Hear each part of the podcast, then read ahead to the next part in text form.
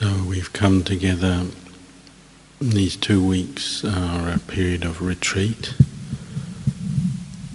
We have more time dedicated to meditation, both on our own and coming together in the evenings, back practicing for three hours or so together.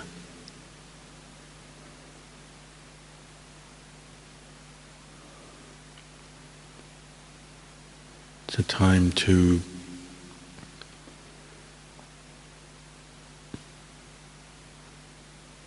establish our minds on the purpose of the practice.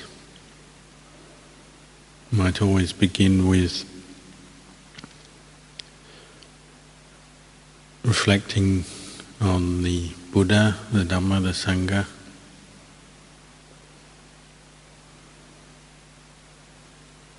The potential within each one of us for enlightenment, for realizing truth, following in the, the way, the path that the Buddha taught, having experienced that for himself, realized truth for himself.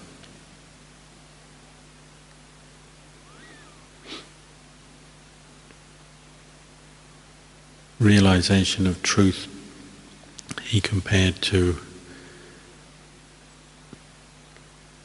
the arising of light in the mind, in the heart.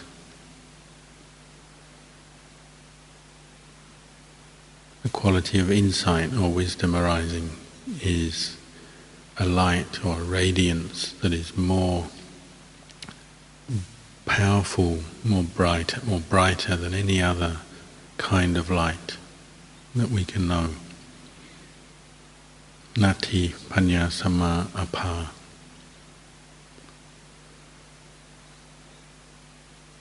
Is this quality of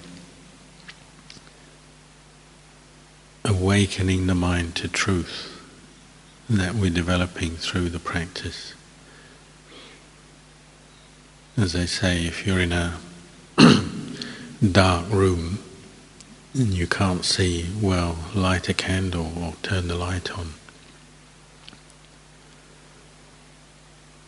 And the reason we suffer and still cling on to the world and experience suffering is because we haven't yet turned the light on, the light of wisdom. We haven't yet awakened to truth or developed insight.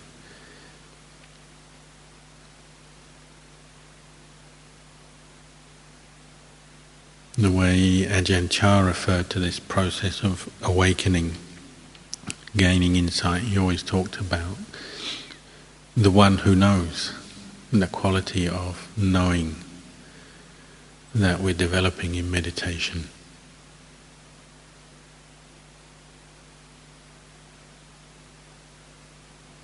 Where do we develop the one who knows? We develop it in our own heart, our own mind. So we're getting to know that and developing that quality. The Buddha himself we call the awakened one, the one who knows, or an enlightened being. Well, the quality of enlightenment is the quality of awakening, quality of knowing. This knowing is intuitive and something that we train in, both train in insight and train in calming the mind. It's not just book knowledge or information in the way of the world. Nowadays we tend to value that often maybe even the highest. We associate somebody as being somebody who knows a lot. We say, oh, that person is very good, they know a lot. but of course, you can know a lot in world, the worldly way, a lot of information, skills, and it's still valuable. But it doesn't yet mean your heart is truly awake and your heart truly knows, or that you're free from suffering. This is something you have to ask yourself and see for yourself, know for yourself.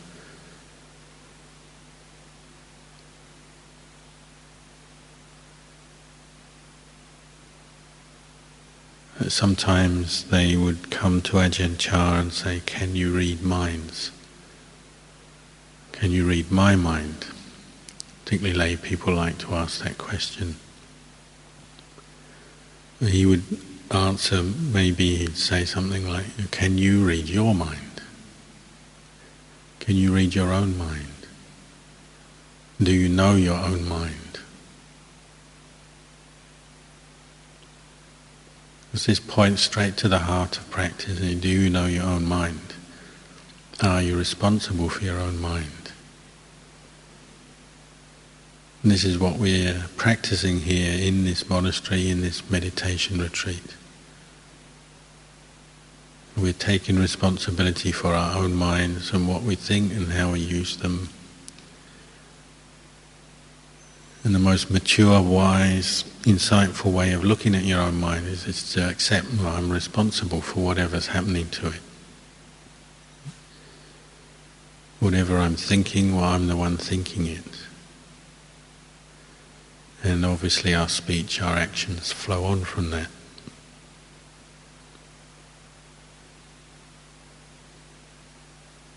If we feel we have a lot of karma, our background. We have a lot of karmic obstructions to our practice. Or if we feel we have very little karma and things are going well and, and we're already quite evolved in our practice, in the end it's still for us to know for ourselves. And nobody else can do this for us. We have to develop our own insight, our own understanding and be totally responsible for our own minds and actions.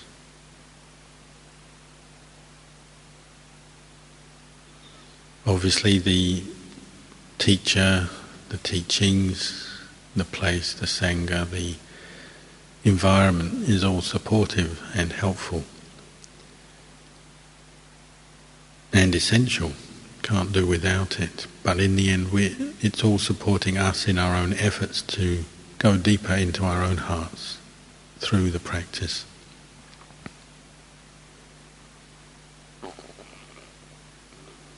If we do experience obstacles as we're doing these long meditation sessions, we have the hindrances come up.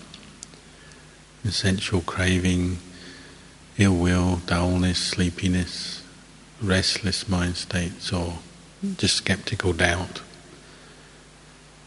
It always comes back to us. We're the ones who think those thoughts, have those feelings, those emotions.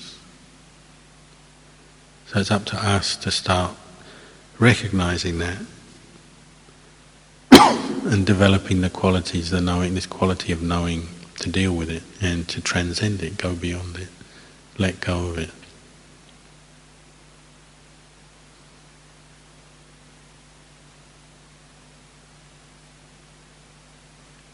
say you're feeling ill will, just ask yourself who is thinking these thoughts. Instead of turning to think about other people around you or your past or different situations, just turn to say, I'm, I'm the one thinking these thoughts, I've got to do something about it. And this is how mindfulness can arise and the insight can arise. We all have our old karmic conditioning affecting us, so we bring our personality, our character into the practice. We have to take responsibility for that, but the whole training is help us, helping us to understand and to let go by developing the one who knows, and his quality of knowing in the present moment, through the day, through the night, in every activity,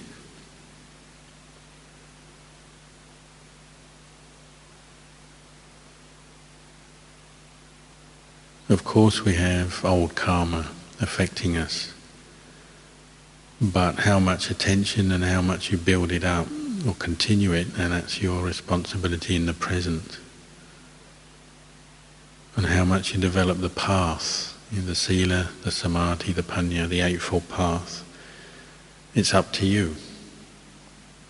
Ajahn Chah said it's like you have two trees next to each other in your garden. One is your old bad karmic conditioning, negative karma that feeds the hindrances, feeds the kilesas. The other is your positive karma, the new karma of developing the path. That tree that is the new karma, while you water that, you give it lots of attention and look after it and it'll grow. The other one, you don't give it attention, you don't water it, you just let it go and it will die off and go its own way and die. But if you keep giving attention to the old negative stuff, well, of course, it will keep coming up to disturb you bother you and obstruct your meditation.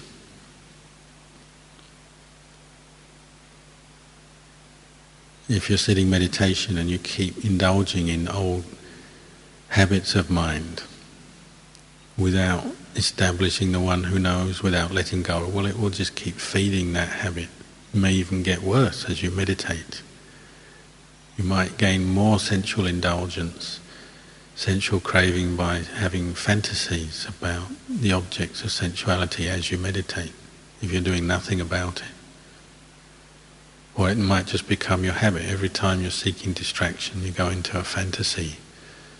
Homesick, thinking about an old girlfriend, thinking about travel, food, whatever takes your pleasure. If that's how you spend your meditation, well, that's feeding this old tree of the negative karma and it will just keep growing and maybe even get bigger and stronger.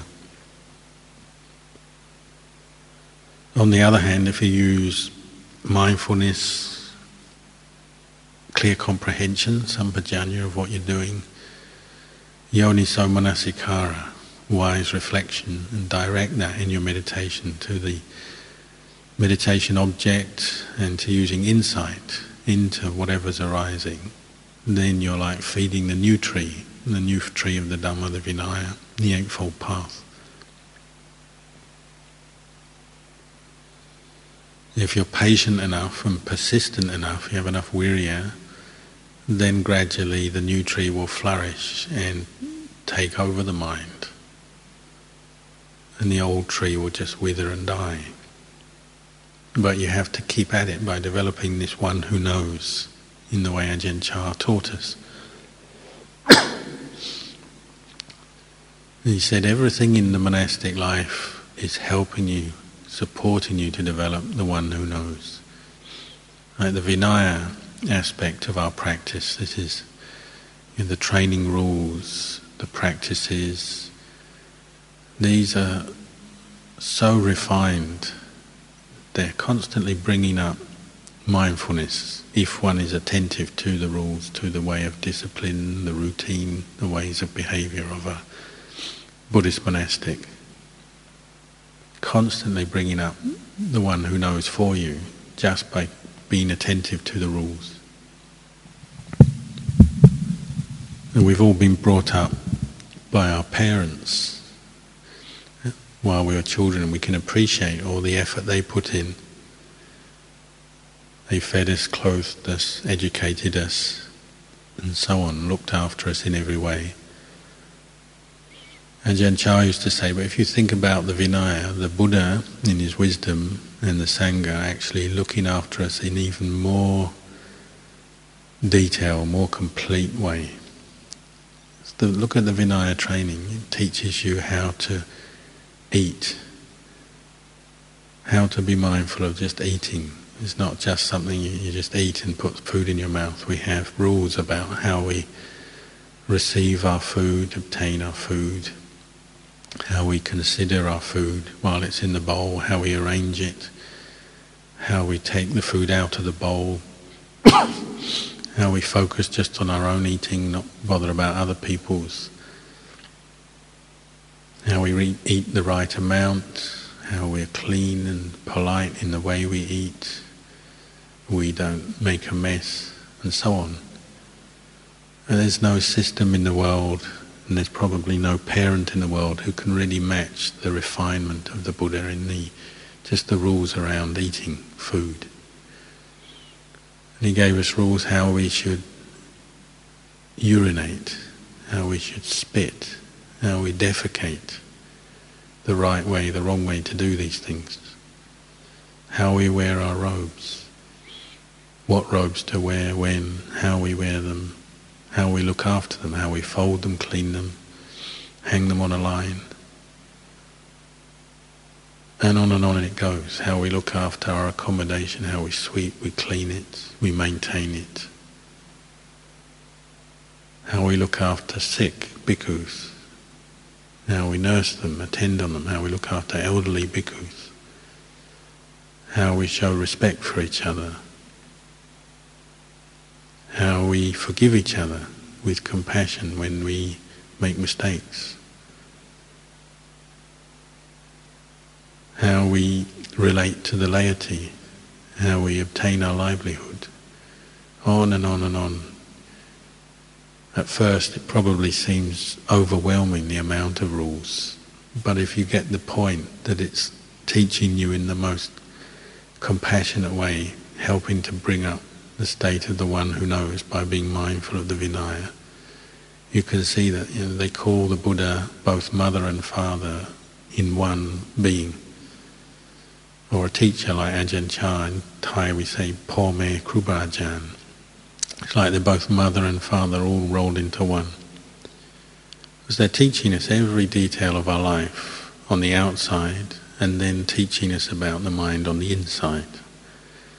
How to develop the one who knows, how to develop the techniques of meditation, samatha meditation and then insight meditation, day in, day out.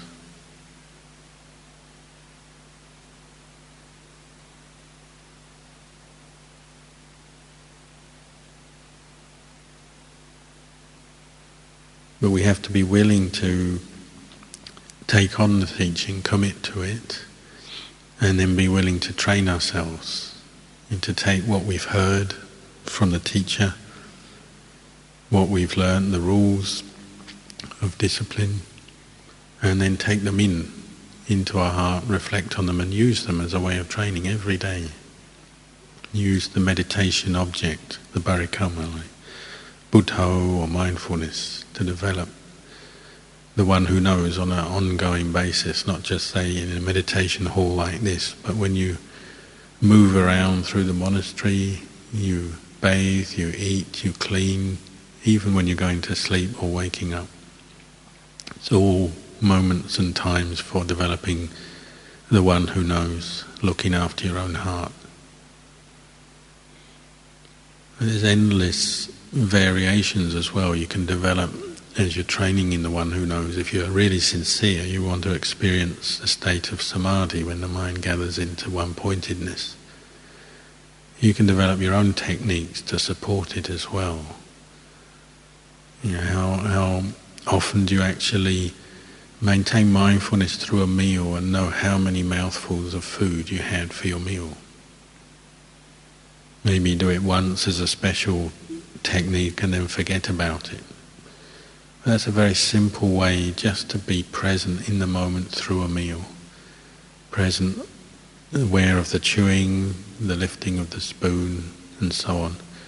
Just counting each mouthful until you're full and know, oh, today I had 57 mouthfuls, or 63 mouthfuls, or 70 or 80.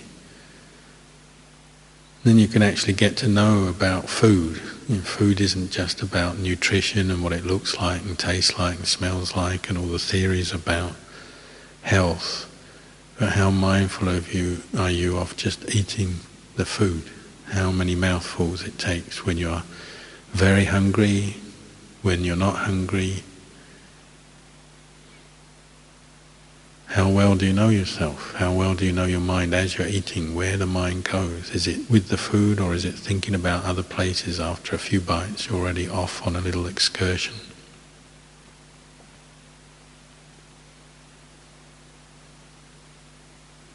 How many steps does it take to reach your kuti from the eating hall? When you walk back to your kuti after the meal, are you talking to a friend in distraction or just in your own fantasy as you walk along? Or complaining about something in your mind? Or are you taking it as a chance to develop more mindfulness and develop the one who knows?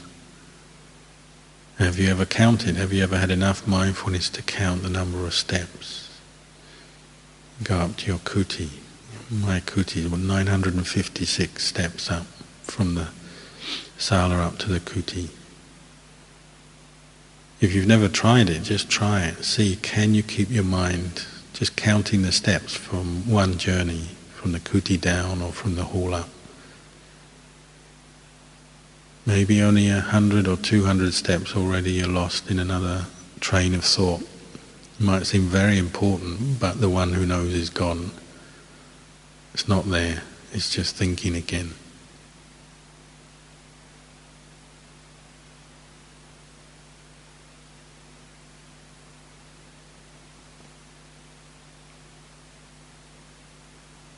We're actually very fortunate here because we have very good support.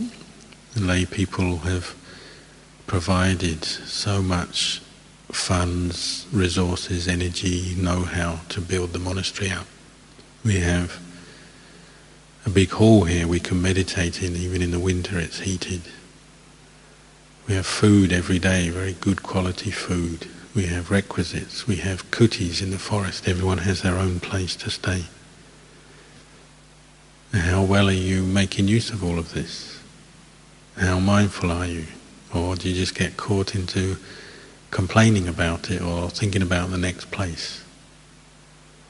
And this is where you bring up the one who knows. And do you appreciate where you are, what you're doing, what you have? Or sometimes we become more like just like kids again, whinging, yelping. And the one that deals with this is the one who knows. You just know your own mind, and you don't have to judge it. You just know, oh, whinging again, complaining again, caught into various negative mind states again. just bring up the one who knows. And as soon as you establish that, you bring your mind to the present moment, you'll find that state just dissolves away very quickly. Or the desire for distraction, your endless desire for distraction, wanting other things Instead of developing contentment, fewness of wishes, the mind can just always be discontent, wanting this, wanting that, trying to get this, get that. Again, it's the one who knows that cuts this off, brings the mind to the present moment. And sometimes it's even painful, isn't it? Bringing the mind to the present moment. All you're doing is maybe following the breath, your feet as you walk, reciting Buddha or a particular chant. And yet it can be painful just bringing your mind to the present moment because you have to go against some desire, some mood. How strange, isn't it, that the mind actually finds it painful being held into the present moment. And that's just the kilesas. They're just like kids complaining. But if you keep training them, they'll start to quieten down and get the hang of it. If you really want to experience a one point in mind, peaceful mind, then you have to follow what the Buddha did, or what Luang Por Chah did. They were willing to train themselves, they were willing to let go of all of that. They're sincere in their efforts, and they didn't give up. All they gave up were the kilesas. And you can practice in a monastery on a, just a sort of half-hearted level, just sort of get by, keeping most of the rules, doing a bit of meditation, learning a bit of Dhamma, giving some talks or something. But if you really want to experience what the Buddha and Ajahn Chah were talking about, then you have to dedicate yourself to it. You have to be willing to give up. There's no other way. You have to be willing to go through a bit of pain. Uh, Ajahn Chah said you have to be willing to cry at least three times with the frustrations and the difficulties of practice. You know, just training this mind with the one who knows, bringing it back to the present moment, letting go of a certain attachment, a certain desire. He said, if you've never cried, never been brought to the point of tears in your practice, then you, you probably haven't yet tried hard enough. There's still more to do.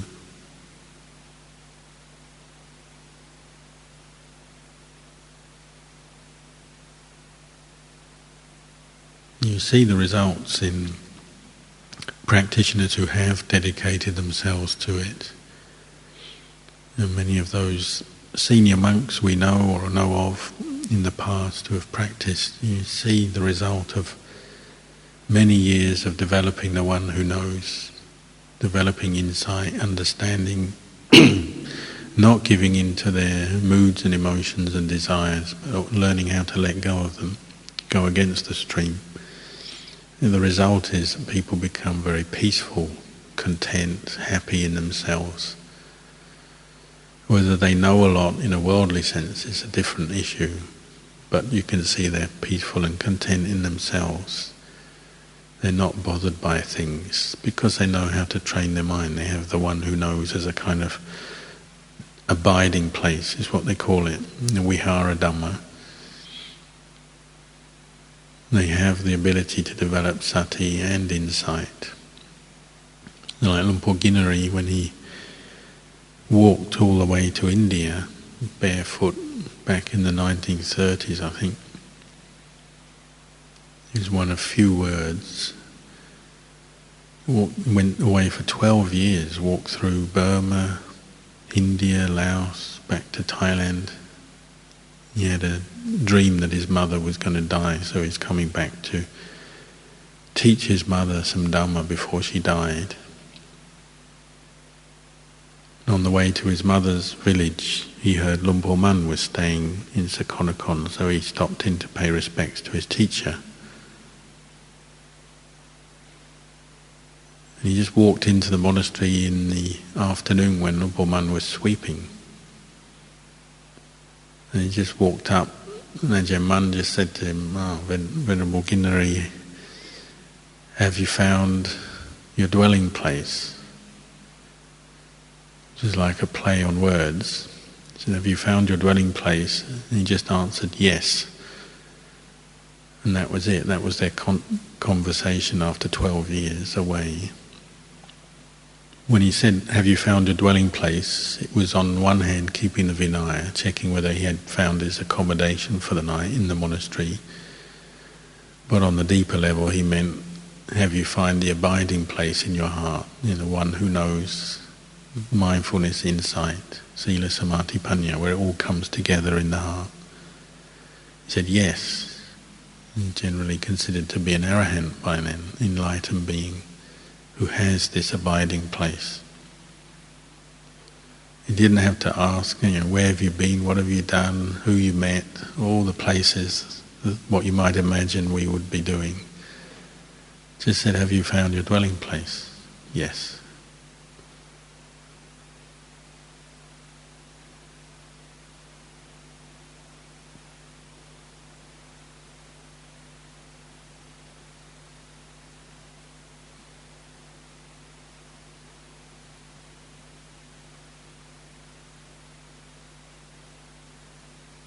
Other monks you meet, maybe it's in their time of old age or when they're close to death, you see the the advantages of having practiced mindfulness over a lifetime, keeping the Vinaya, living very peacefully, not creating any negative karma or not anything serious.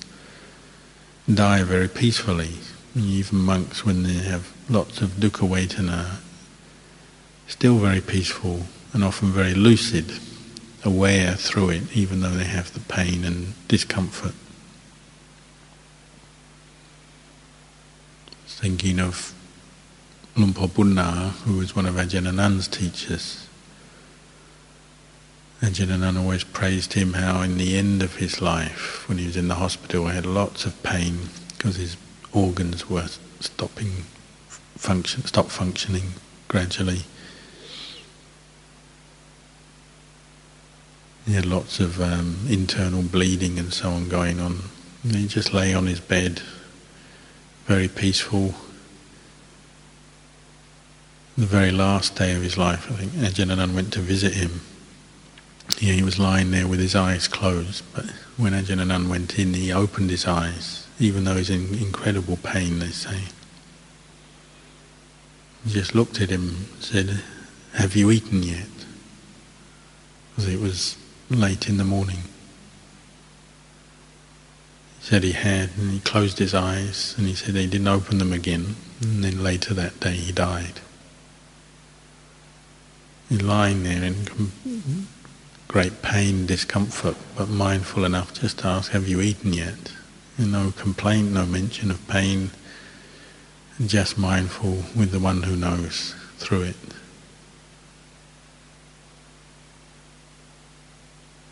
Well, Luang Por Panyavaddho, when he died, they, everyone's crowding around saying, what do you want, what do you need? The last words, and I just need peace and quiet. Just wanted everyone to just calm down and not get so upset about him. Not long after that, he died.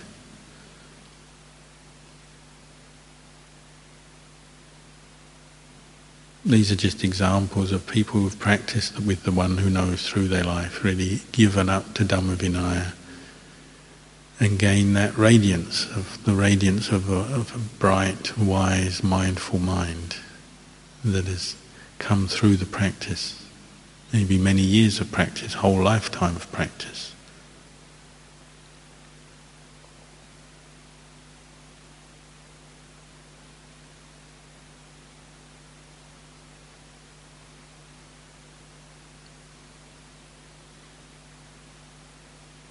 So we have our opportunity uh, tonight, Uposatha night, so we'll do our evening chanting at nine o'clock, a little bit earlier than usual for the rest of this period we can uh, sit or walk as we like and then come together to chant at nine. So I'll just leave the uh, talk there for now.